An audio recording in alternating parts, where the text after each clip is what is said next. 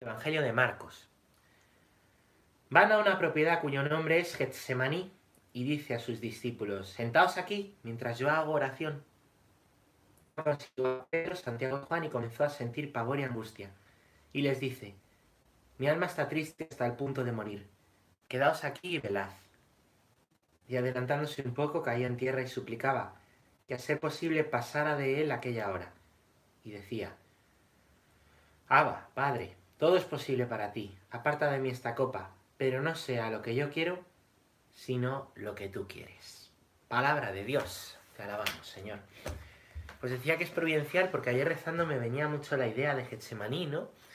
De que pues estamos un poco en ese Getsemaní, muchas personas, pues viendo, ¿no? Viendo la cruz y, y aprendiendo a decir sí al Señor a la cruz, ¿eh? aprendiendo a decir sí. Y esta mañana me decía pues una mujer que tiene a su madre mala, que decís por ella, Marta, que pues que, se sentía así, como en un Getsemaní. ¿no?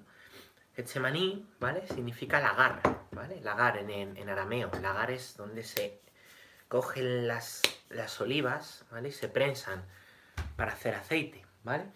Eso significa Getsemaní. Y es el lugar donde Jesús empieza su pasión, donde empieza a ser tras, triturado, ¿eh? triturado y prensado, ¿no? Y él va a dar, pues, no todo su aceite, sino toda su sangre, ¿vale?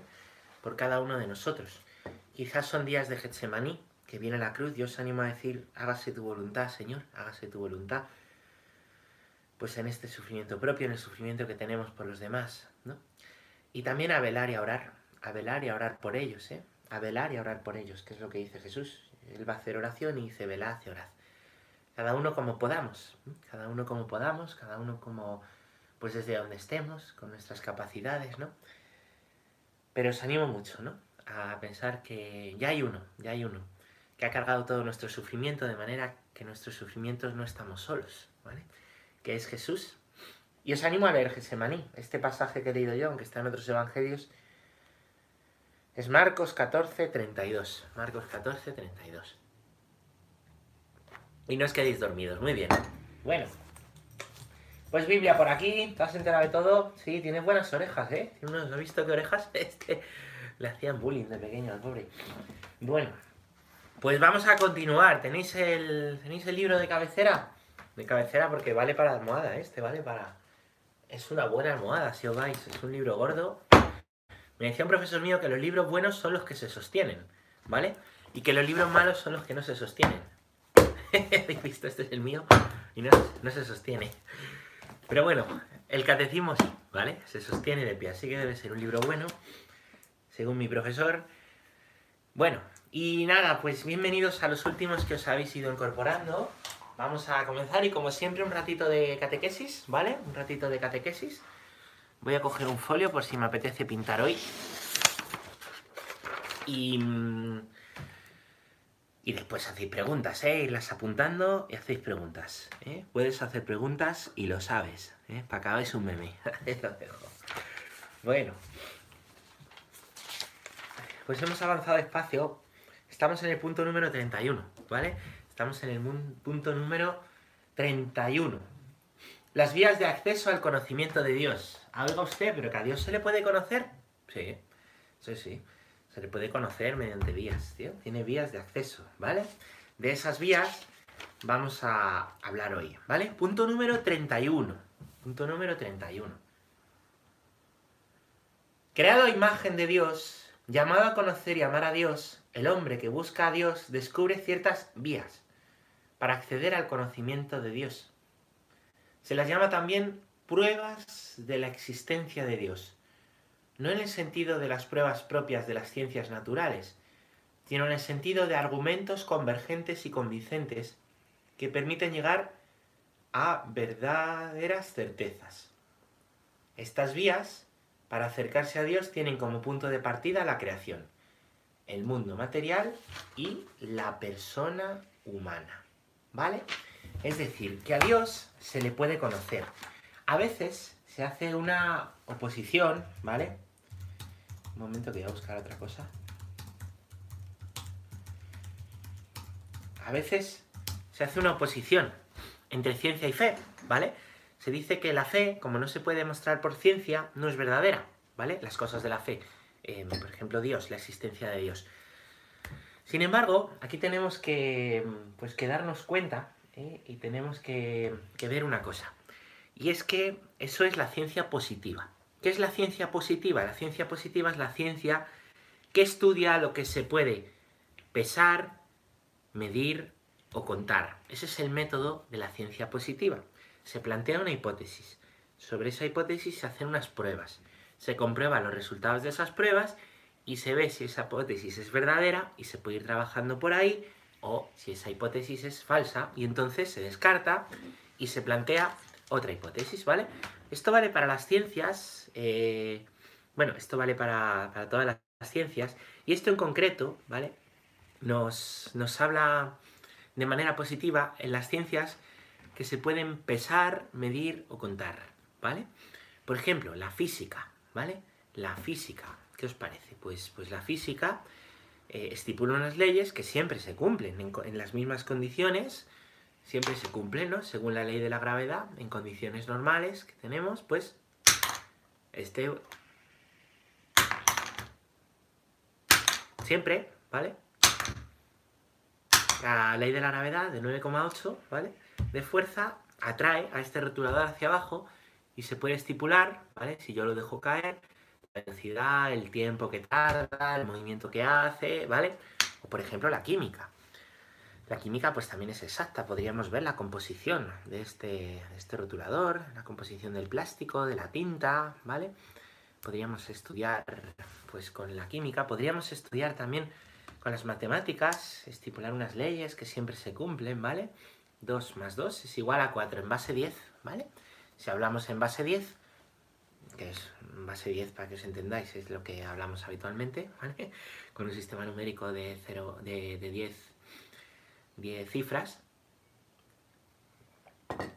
pues siempre las verdades matemáticas también se van cumpliendo, ¿vale?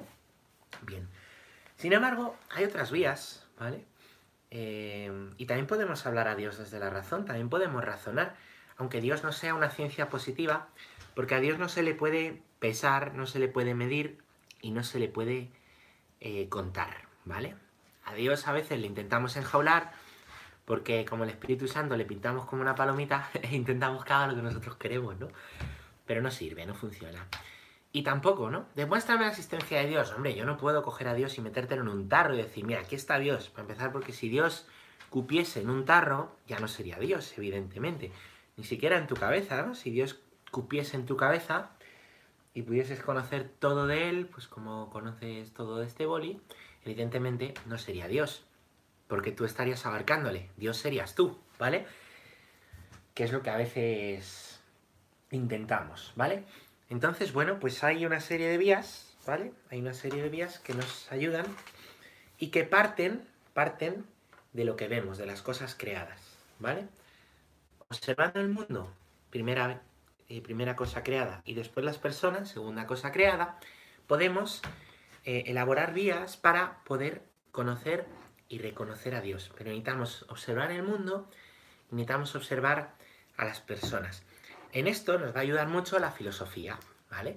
La filosofía es el amor a la sabiduría, es, no es una ciencia positiva, no pesa, no mide, no cuenta, sin embargo, a través del pensamiento la filosofía trata de responder a las grandes preguntas humanas. ¿Quién es Dios? ¿Quién es el hombre? ¿Vale? Eh, y luego desde a partir de ahí, pues, pues otras, otras muchísimas preguntas más, ¿vale? Entonces, bueno, pues, pues contamos con la filosofía y con la teología, ¿vale? Que es la parte específica que se pregunta por Dios, se pregunta por, por Dios desde la filosofía y por Dios desde la revelación de lo que Dios ha hecho, ha dicho de sí mismo en las escrituras. ¿Vale? O sea que bueno, que para conocer a Dios, nosotros necesitamos, podemos pensar. No solo es superstición o creencia, no, no, no. Dios es razonable. La fe y la razón van unidas. La fe y la razón van de la mano. La fe ilumina a la razón, ¿vale? Allí donde la razón no llega. La razón ayuda a la fe, pues a no caer en una superstición o a no caer en magia, ¿vale? Así que bueno, pues, pues estas vías ¿vale? A Dios, fijaos lo que dice el catecismo, ¿eh? Em, podemos con el pensamiento hallar pruebas de la existencia de Dios. Pruebas de la existencia de Dios. Argumentos convergentes y convincentes, es decir, que se unen y que convencen, ¿vale? Para llegar a verdaderas certezas, ¿eh? Para llegar a verdaderas certezas, para de verdad, de verdad, ¿vale? Pues sacar en claro, ¿vale? La existencia de Dios. Todo esto mediante la razón, ¿vale? Es posible, es posible. Hemos dicho que tenemos un hueco en nosotros, estos días lo hemos dicho, ese hueco mueve nuestra inteligencia, que hemos dicho que es una de las propiedades, una de las potencias del alma, y moviendo la inteligencia podemos mm, conocer a Dios. ¿Vale? Pues vamos a ver. Hemos dicho que a través de dos cosas, del mundo y de los hombres. ¿Vale? Primera, el mundo. Punto número 32 del catecismo. El mundo.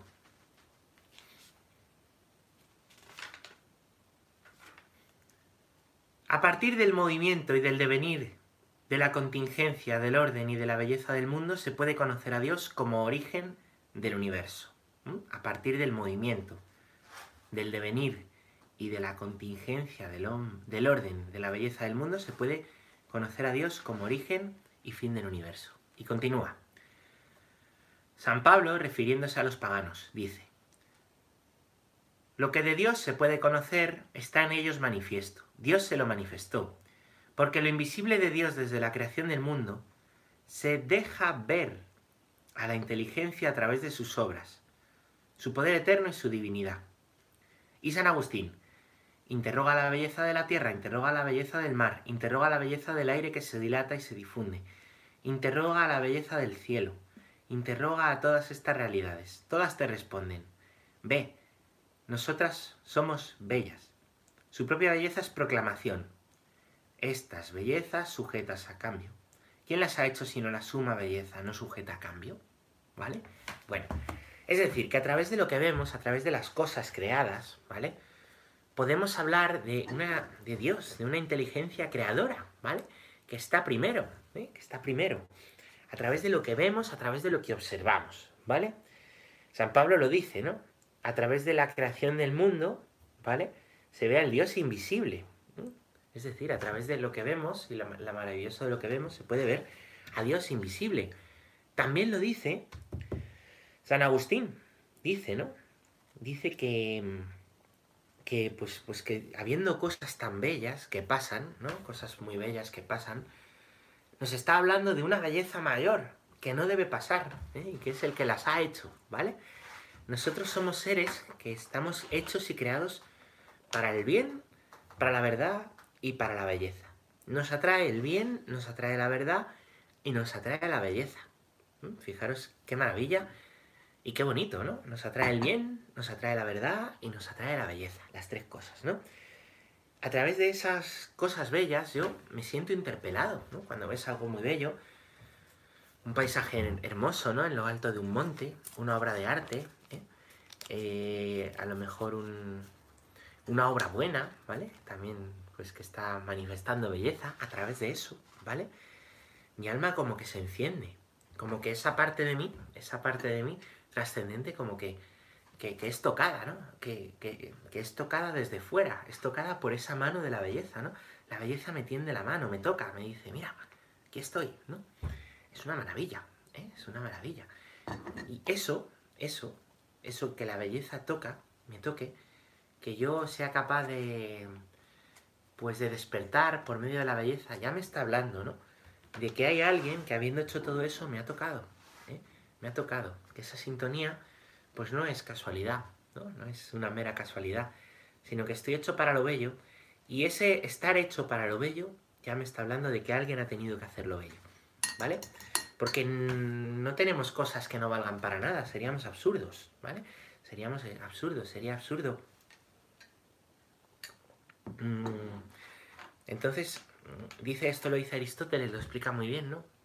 Los deseos que tenemos, los deseos que tenemos, están llamados a ser correspondidos. Él dice, tenemos sed y existe el agua. Tenemos hambre y existe la comida y tenemos necesidad de afecto y existen los amigos, existe la familia, ¿vale? Pues de igual manera tenemos un deseo de Dios, de belleza, tenemos un deseo de plenitud, de trascendencia. Eso ya nos está hablando de la existencia de Dios, ¿vale? Eso ya nos está hablando de la existencia de Dios, ¿vale? Bueno, algunos ejemplos que pone el movimiento, ¿no? Por ejemplo, el movimiento. Em, aquí os voy a leer y os voy a explicar, porque estos ejemplos que pone en realidad son las vías de Santo Tomás. Santo Tomás de Aquino, ¿vale? Es uno de, los más grandes teólogos ¿no? en la iglesia. Su gran manual, que se llama Suma Teológica, se usó durante siglos en los seminarios para enseñar y todavía hoy se estudia, ¿no? Es un manual de teología y filosofía, ¿no?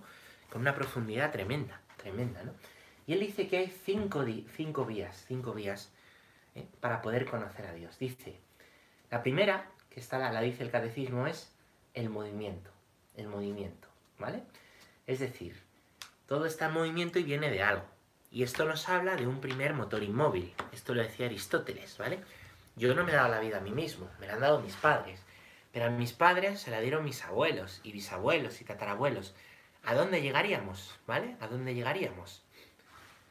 Em, esa, esa flor que ha nacido, ¿no? Ha nacido, pues esa flor viene de una semilla, pero esa semilla pues la ha traído una abeja de otro lugar y de dónde viene y llegaríamos siempre a una primera causa, a una primera causa que Aristóteles llama el primer motor inmóvil. ¿eh? Tomás de Aquino pues dice que es Dios, ¿vale? Es decir, que, que simplemente el orden de las cosas, yendo hacia atrás, el movimiento, ya nos está hablando de, de la existencia de Dios, ¿vale? Primera cosa. La segunda vía es la de las causas eficientes. ¿Vale? Es muy parecida a esta, ¿vale? Eh, nada es causa de sí mismo, ¿vale? Como os decía, nada es causa de sí mismo. ¿eh? Es lo mismo del movimiento, pero desde la causa. ¿eh? Que yo esté aquí, yo no me he dado la vida, yo no me he dado el ser. Ninguno de nosotros ha recibido el ser, lo que somos, la esencia, sino que tenemos una causa. Yendo hacia atrás, eso nos está hablando de una primera causa, ¿vale? Una primera causa de todo. Me decís, hombre, el Big Bang, sí, pero hasta ahí llega la ciencia positiva. Pero, ¿y antes? ¿Y antes? ¿No? Porque en el Big Bang ya hay materia. ¿Cómo se llama? El paso de la no materia a la materia. Eso se llama creación en filosofía, ¿vale? Eso se llama creación. Pero, ¿cuál es la causa anterior entonces? ¿Vale? Una primera causa que no es conocida, no puede ser conocida por ciencia positiva. No porque la ciencia positiva esté mal, sino porque no es su campo, ¿vale? No es el campo de la física esto, sino el de la metafísica, ¿vale? Tercera vía de la que habla Santo Tomás, ¿eh? Eh, la de la contingencia y el ser necesario, ¿vale? Esta la leo porque es difícil de entender. Hay seres que existen y que podrían no existir, ¿vale? Son contingentes. Yo existo, pero podría no existir. Eso quiere decir que soy una criatura contingente. Es una palabreja, ¿eh? Una palabra difícil. Todos somos contingentes, existimos, ¿vale? Pero eh, podríamos no existir, ¿vale? Todo lo que vemos en realidad existe y podría no existir, ¿vale? Pero para que haya cosas que existan, personas que existamos, pudiendo no existir, tiene que haber algo que sea necesario, es decir, que exista sí o sí. Tiene que haber algo que sostenga todo, ¿vale? ¿Entendéis? Sí, tiene que haber algo que sostenga absolutamente todo. Difícil, difícil de entender, ¿vale? Todo lo que vemos es contingente. Puede estar o puede no estar.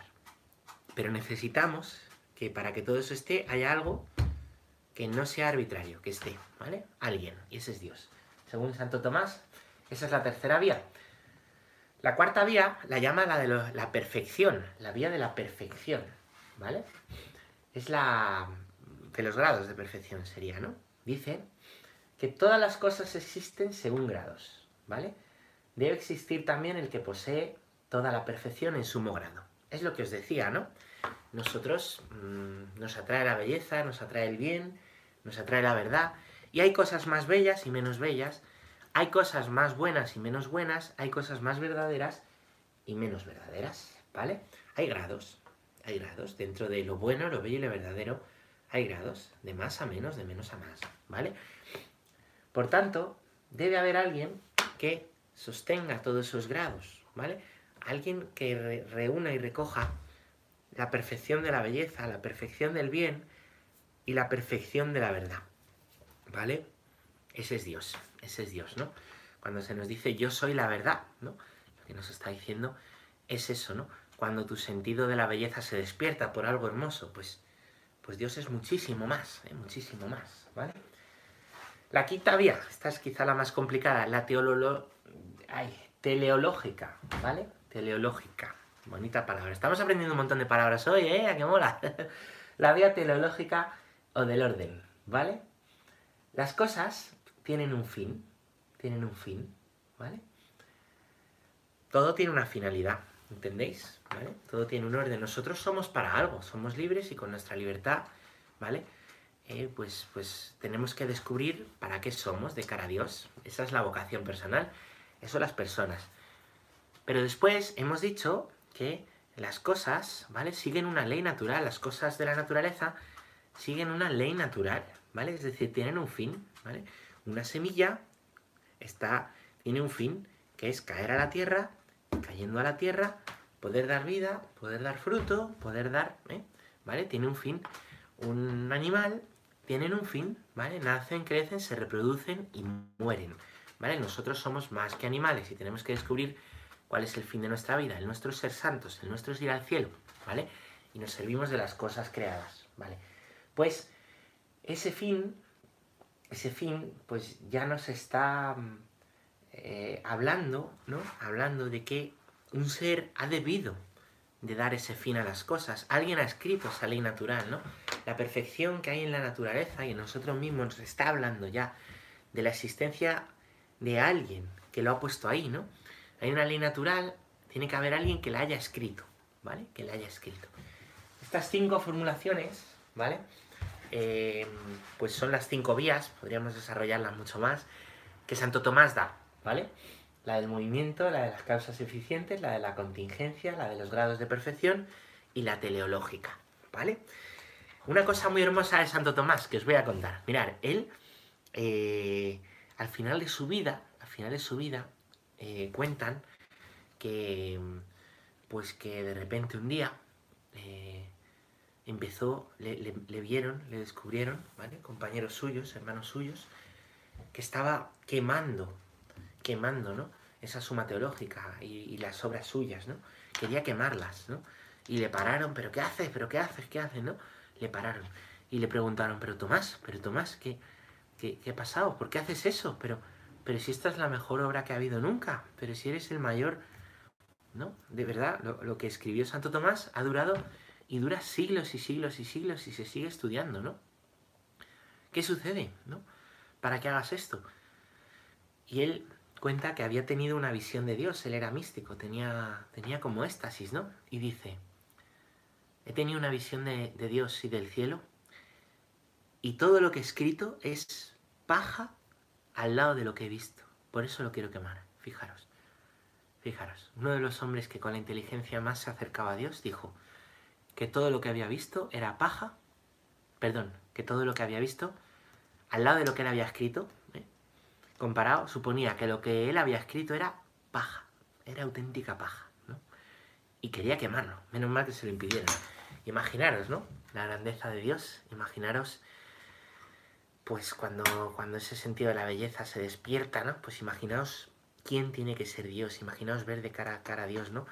Nos moriríamos, como dice el Señor a Moisés, nos moriríamos si viéramos el rostro de Dios, ¿no? Nos moriríamos de alegría, ¿no? No estamos preparados, ¿no? Por eso pues necesitamos a Dios en rostro humano, que es Jesucristo, ¿vale? Que es Jesucristo. que no es poco, que no es poco. Dice el cura de As que si conociéramos quién es Cristo, nos moriríamos al comulgar. Fijaros, si conociéramos quién es Cristo, nos moriríamos al comulgar. Bueno, los, las dichos de los santos, que siempre nos, nos ayudan mucho. Vamos a leer otro puntito, chicos, si os parece bien. hemos dicho que hay que mirar el mundo, os he dicho las vías de Santo Tomás, el hombre, ¿vale? El hombre. Con su apertura, punto número 33 del catecismo, ¿vale?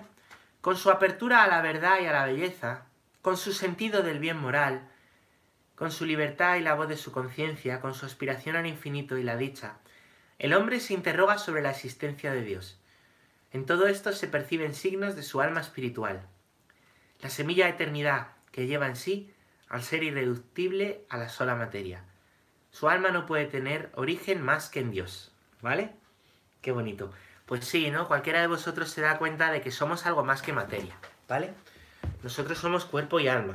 Somos materia, tenemos un cuerpo, pero tenemos alma. ¿Qué es el alma? La parte que hay en ti que existe y es real, pero no es el cuerpo, ¿vale? ¿Sí? ¿Me entiendes? ¿No? Lo que anima, alma viene de ánima, el cuerpo, lo que anima, ¿vale? Entonces, pues con el alma podemos abrirnos a la verdad, ¿vale? Un animal no se puede abrir a la verdad, por muy listo que sea, ¿vale? No puede buscar la verdad. Venga tú, chimpancé, ya sabes pelar una naranja, busca la verdad. Se quedará igual, ¿entenderéis? ¿Vale? La apertura a la belleza, eso tampoco lo, lo pueden hacer los animales, ¿vale? No lo pueden hacer los animales, ¿no? Mira este delfín que listo, que ha traído la pelota, y ahora, delfín, busca el mar más bonito que exista para ir a vivir. Y se, se quedará dando vueltas en la piscina, ¿vale? El bien moral, los animales tampoco, tampoco tienen sentido del bien moral, ¿vale? Yo puedo elegir hacer lo bueno y dentro de lo bueno lo mejor y dentro de lo mejor lo superior. Los animales pueden hacer el bien movidos por el instinto, ¿vale? Y por lo que es la inteligencia animal, ¿vale? Pero nosotros, nosotros, eh, podemos hacer juicios morales sobre lo que está bien y sobre lo que está mal. Y podemos educar a nuestros hijos sobre lo que está bien, sobre lo que está mal. Podemos educarnos, ¿vale? Tenemos muchas cosas que nos diferencian de los animales, ¿vale? Otra, por ejemplo, es que los, los monos no van a ver vídeos de YouTube a las 4 de la tarde tomando café porque quieren conocer y quieren estar juntos. Es una prueba de que somos más que los animales. Otra cosa que tenemos es libertad. Es libertad. Los, los animales no tienen libertad como nosotros, ¿vale? Si hombres son libres y viven en sus viven en, sus en sus hábitats y todo eso, ¿no? Pero no me refiero a libertad de movimiento, ¿no? Sino libertad de elección. Nosotros, ¿por qué podemos vivir en todas las partes del planeta? En todas las partes del planeta hay animales, pero eh, pero no, no, no el mismo animal vive en todas las partes del planeta. El, hombre sí, ¿vale? El hombre sí, y es porque el hombre tiene libertad, ¿vale? Y tiene razonamiento, ¿vale? Entonces puede libremente ir donde quiera y razonablemente cuidarse y crear un hábitat para sí. Puede haber hombres que vivan en el Polo Sur, puede haber hombres que suban al Iberés, puede haber hombres que bajen muy profundo en el mar, incluso que vayan a la luna. Hay hombres que viven en los desiertos y hombres que viven en los iglús y en los bosques y donde queráis, ¿vale? ¿Entendéis? Bueno, y eh, tenemos libertad, tenemos una libertad, ¿vale? Pues para em, construir, ¿vale? Construir vida, construir vida. Y allí donde, donde queramos, ¿vale? Bueno, con la voz de la conciencia, la voz de la conciencia, ¿vale? Es esa voz, pues esa esa voz que tenemos, ¿no? Que nos da la experiencia, que también ilumina a Dios y el Espíritu Santo, ¿vale?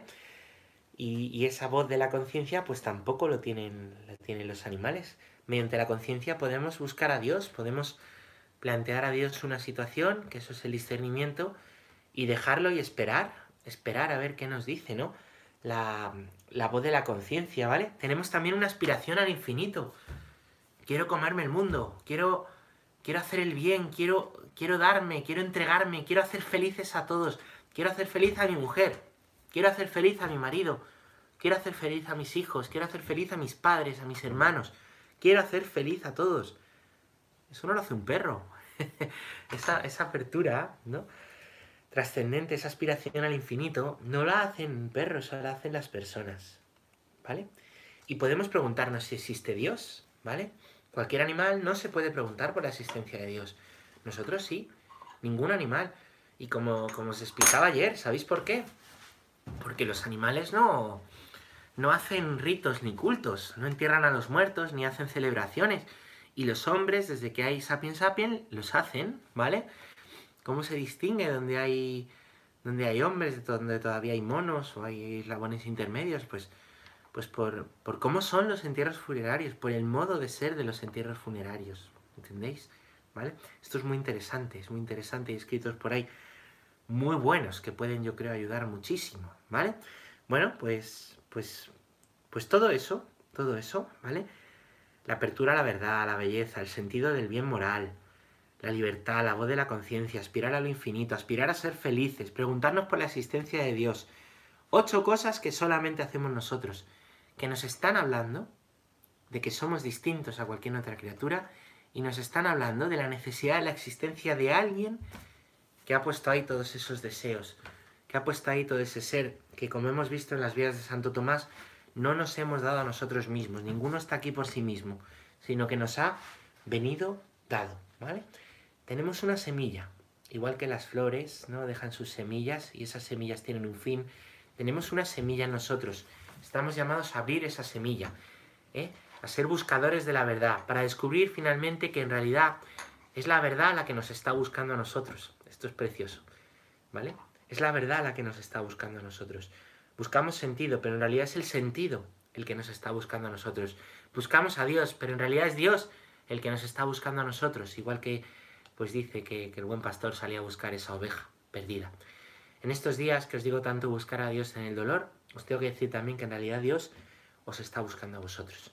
Basta abrirse a Él, basta abrirse a Él, basta fiarse de su palabra, confiar en su palabra, confiar en lo que Él ha dicho y en lo que Él ha hecho de sí mismo, ¿vale? En su vida, en el Evangelio. Bueno, pues tenemos una semilla que está llamada, porque diréis, hombre, no, todo el mundo busca esto, claro, tú lo puedes callar. Pero si sientes ese deseo de apertura a Dios, si sientes que, que hasta ahora no lo has hecho, si quieres cada vez más ser de Él, tomarte la vida cristiana más en serio, no calles ese deseo. No calles ese deseo, no es bueno callarlo. No te calles, no lo calles. Ábrelo. Igual que se abre la semilla para dar vida, para tener vida. ¿eh? Pon en juego las capacidades que Dios te ha dado. ¿Vale? Hazte capacidad, que Dios se hará torrente para poder entrar. Si nuestra capacidad es pequeña, como este vaso, pues hasta aquí llegará. Pero si le damos un cubo o una piscina, así, ¿no? en la medida en que hay esa apertura, en la medida en que hay esa apertura a la trascendencia de Dios, Dios así es como nos va colmando, ¿vale? Bueno, pues como os decía, todo esto ya nos habla de la existencia de Dios, las cosas del mundo y las cosas que hay en nosotros, en los hombres y las mujeres, ¿vale? Bueno, son argumentos filosóficos, ¿eh? Todavía no se ha hablado de... Aquí os he hablado desde la filosofía. Luego hay... Bueno, es verdad que ahora os he hablado un poco del Dios de la cruz, el Dios de revelado, pero ya entraremos en eso, ¿no? Pero todo lo que os he dicho. Pues vale para cualquier hombre, para cualquier hombre, ¿vale? Es que yo no tengo fe en el Evangelio, pero estoy buscando pues todo esto, todo esto que os he dicho, la apertura a la verdad, a la belleza, al bien, a la libertad, a la moral, a la apertura de conciencia, aspirar a la felicidad, al infinito, preguntarse por la existencia de Dios, eso vale para cualquier hombre, chicos, para cualquier persona, ¿vale? Y empezando por ahí se encuentra Dios, seguro. Vamos a leer el punto número 34. 34 del Catecismo. El mundo y el hombre atestiguan que no tienen en ellos mismos ni su primer principio ni su fin último, sino que participan de aquel que es el ser en sí, sin origen ni fin. Así, por estas diversas vías, el hombre puede acceder al conocimiento de la existencia, de una realidad que es causa primera y fin último de todo, y que todos llaman Dios, dice Santo Tomás de Aquino, que todos llaman Dios, ¿vale? Pues es decir, si te das cuenta que tú no te has dado el ser, que tú no te has dado el origen a ti mismo, que tú tampoco puedes vivir para siempre, ¿vale? Tú no puedes vivir para siempre, ni tú te has dado la vida, ni tú puedes conservar tu vida para siempre, ¿vale? Y nos da miedo, ¿verdad? Eso nos da miedo, por eso necesitamos abrirnos a Dios y al Dios crucificado, ¿vale? Pues como todo eso es así, Mm, como viéndote, pues, y tú y cualquier persona, nosotros no nos hemos dado el ser, nadie se ha dado el ser a sí mismo. Eh, Dios, en, sí, claro, Dios es, Dios es. ¿Qué, ¿Qué dice Dios cuando, cuando Moisés está, que de repente dice que hay una zarza ardiendo y, oh, qué hecho tan prodigioso, una zarza ardiendo que no se consume, ¿no? Que aquí lo, lo prodigioso, ya sabéis, no es que la zarza arda, ¿no? Porque una zarza que arda en el desierto, pues hombre, desierto hace calor, que ardan las tarzas, lo prodigioso es que no se consuma, que no se consuma, ¿no? Porque la materia todo se crea y todo se destruye.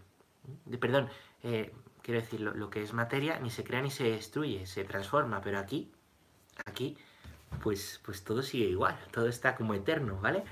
Es una imagen preciosa de Dios, la zarza ardiente, es una imagen maravillosa, ¿no? Pues esa zarza ardiente que no se consume, Moisés se acerca y le dice, ¿quién eres? Y dice, yo soy el que soy. Yo soy el que soy. Y Moisés, me queda igual. Pues sí, yo soy. Dios es. Dios es amor. ¿Y qué más? Dios es el que es, el que se ha dado el ser, el que existe desde siempre, por los siglos de los siglos, desde antes que empezara el tiempo. ¿No? ¿De cuándo, ¿Desde cuándo existe Dios? Pues esto lo dices, Dios es eterno. No existe. El tiempo también es creación. El tiempo es una creación de Dios. Dios es eterno. ¿Vale? El tiempo y el espacio son creaciones. ¿Vale? El tiempo y el espacio son creaciones y a nosotros nos sirve, necesitamos del tiempo. Pero em, no es así en Dios, ¿vale? Pues nosotros no nos hemos dado el ser. Nuestro ser en un momento del tiempo hemos empezado a existir y en un momento del tiempo moriremos, no somos eternos, estamos llamados a la vida eterna, eso sí, pero no, no venimos de la eternidad como Dios, ¿vale? Pero Dios sí, Dios sí. Esto, eh, pues quiere decir, y eso ya nos está hablando, de la existencia de Dios, ¿vale? Punto número 35, último punto de hoy, chicos, el punto número 35. Las facultades del hombre, las facultades del hombre le hacen capaz de conocer la existencia de un Dios personal. Pero para que el hombre pueda entrar en la intimidad con él,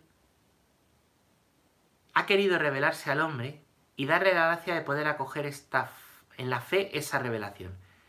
Sin embargo, las pruebas de la existencia de Dios pueden disponer de la fe y ayudar a ver que la fe no se opone a la razón humana. Muy bien. Nosotros podemos conocer a Dios. Podemos conocer a un Dios personal mediante estas facultades. Pero después, para entrar en intimidad con Él, con este Dios, ¿vale? Yo puedo llegar a un Dios personal, único, eterno, creador, que ha dado el ser, que sostiene todo, infinitamente bello, precioso, bueno, verdadero, ¿vale? Puedo llegar a eso con mi inteligencia de hombre, ¿vale? Mirándome a mí y mirando al mundo, ¿vale? Pero para entrar en intimidad con Él, ya tiene que ser Él el que quiera llegar hasta mí, ¿entendéis? Yo con la razón llego hasta aquí. Eh, lo que os ponía. ¿Vale? Yo con la razón llego hasta algo, pero es Dios el que quiere intimidad conmigo. Es Dios el que ha bajado a la intimidad conmigo. ¿Vale? es Dios el que viene a esa intimidad conmigo. Para que yo pueda tener una relación personal. Y eso se le llama revelación. Perdón, la revelación es lo que Dios Madre mía, estoy bien, ¿eh? La revelación es lo que Dios ha dicho de sí mismo, lo que Dios ha dicho de Él, lo que Dios ha dicho de Él mismo, ¿vale? Viendo lo que Dios ha dicho de Él mismo, ¿vale? Pues, pues lo que ha dicho Él es que Él me quiere, ¿eh? que ha venido pues a llamarme a mí, a buscarme a mí, a tener una relación personal de amistad conmigo y de hijo conmigo, ¿vale? Para eso ya, ¿vale? toda esta razón y toda esta demostración que hemos hecho ayuda a mi fe, que mi fe acoge la revelación de Dios. Yo por fe le digo a Dios, sí, lo que has revelado lo creo y lo quiero para mi vida, o no. Le puedo decir sí, quiero seguirte, como Mateo, que estaba ahí cobrando impuestos, o le puedo decir no, porque hago ya todo y cumplo cosas y tengo muchos bienes, como el joven rico. Entra tu libertad, Dios no te fuerza. La puerta del corazón la abres tú por dentro, Dios no, Dios no fuerza. ¿vale? Dios no fuerza. Yo te animo a que le abras, te animo a que le digas que sí, ¿vale? Y decir sí es la fe, es el punto en el que la fe y la razón se unen, se encuentran, se ayudan, se iluminan, ¿vale? La fe y la razón. Todo eso sucede, ¿vale? Con el sí. El primer sí es el que Dios ha dicho, yo quiero a los hombres. Sí. María, al encarnarse, que vamos a celebrar ahora también, ese momento, ha dicho sí a Dios, ha dicho sí, ¿vale? Y tú a Dios en tu vida le puedes decir sí. Que ahí es donde yo digo que santo o nada, que no hay que coger el Evangelio un trozo nada más, o hacer una religión a medida, que no, que, el cristianismo no es hacer una religión, que es una relación personal, en comunidad, en iglesia. Juntos, ¿vale? Entonces os animo, os animo a pedir al Señor que aumente nuestra fe, que es más pequeña de lo que nos creemos. Que aumente nuestra fe y ir cuidando la fe cada día cada día, para que el Señor nos la vaya aumentando. Esto se hace viendo, viendo qué quiere Dios, como os digo siempre, con cada circunstancia concreta de nuestra vida. ¿Qué quiere Dios de ti en esto? ¿Qué quiere Dios de ti en lo otro? no cumpliendo normas para portarse bien, no. Hay que portarse bien, pero eso fue Moisés el que nos lo dijo, ¿vale? Jesús vino a decirte, oye, sígueme, ven conmigo, ten una relación personal conmigo, personal conmigo, que yo soy la zarza ardiente que no se consume, que Dios no se consume, que nosotros sí, que a nosotros la fe muchas veces se nos apaga, pero que Dios no se consume, siempre Él, siempre con Él, siempre en Él, siempre para Él, ¿vale? Bueno, de manera que la fe y la razón no están contrapuestas. Ciencia y la religión no están contrapuestas, ¿no? No están contrapuestas. Desde luego esto los sacerdotes no lo decimos en ningún momento, en ningún momento, pero si ahora estamos dando eh, gracias a los médicos, ¿no? Pues todos los días, la gran labor que hacen. La ciencia es buena, la ciencia es buena, ¿no? Como decía, no me acuerdo quién lo decía, un científico famoso de esto, ya lo buscaré. Un poco de ciencia quizá te aleje de Dios, pero mucha ciencia te acerca a Dios. Cuando tú más te abres, cuando tú más buscas, más investigas, más ves, más ves, ¿no? Que Dios y la ciencia, pues van de la mano, que no son incompatibles y que la fe y la razón van de la mano, ¿vale? Tened cuidado de no... Em, dos cosas que puede haber que sean... que son peligrosas, caer en un racionalismo donde no entre Dios o caer en un fideísmo donde no entre la razón. Y Dios no quiere ninguna de las dos cosas, la fe y la razón de la mano.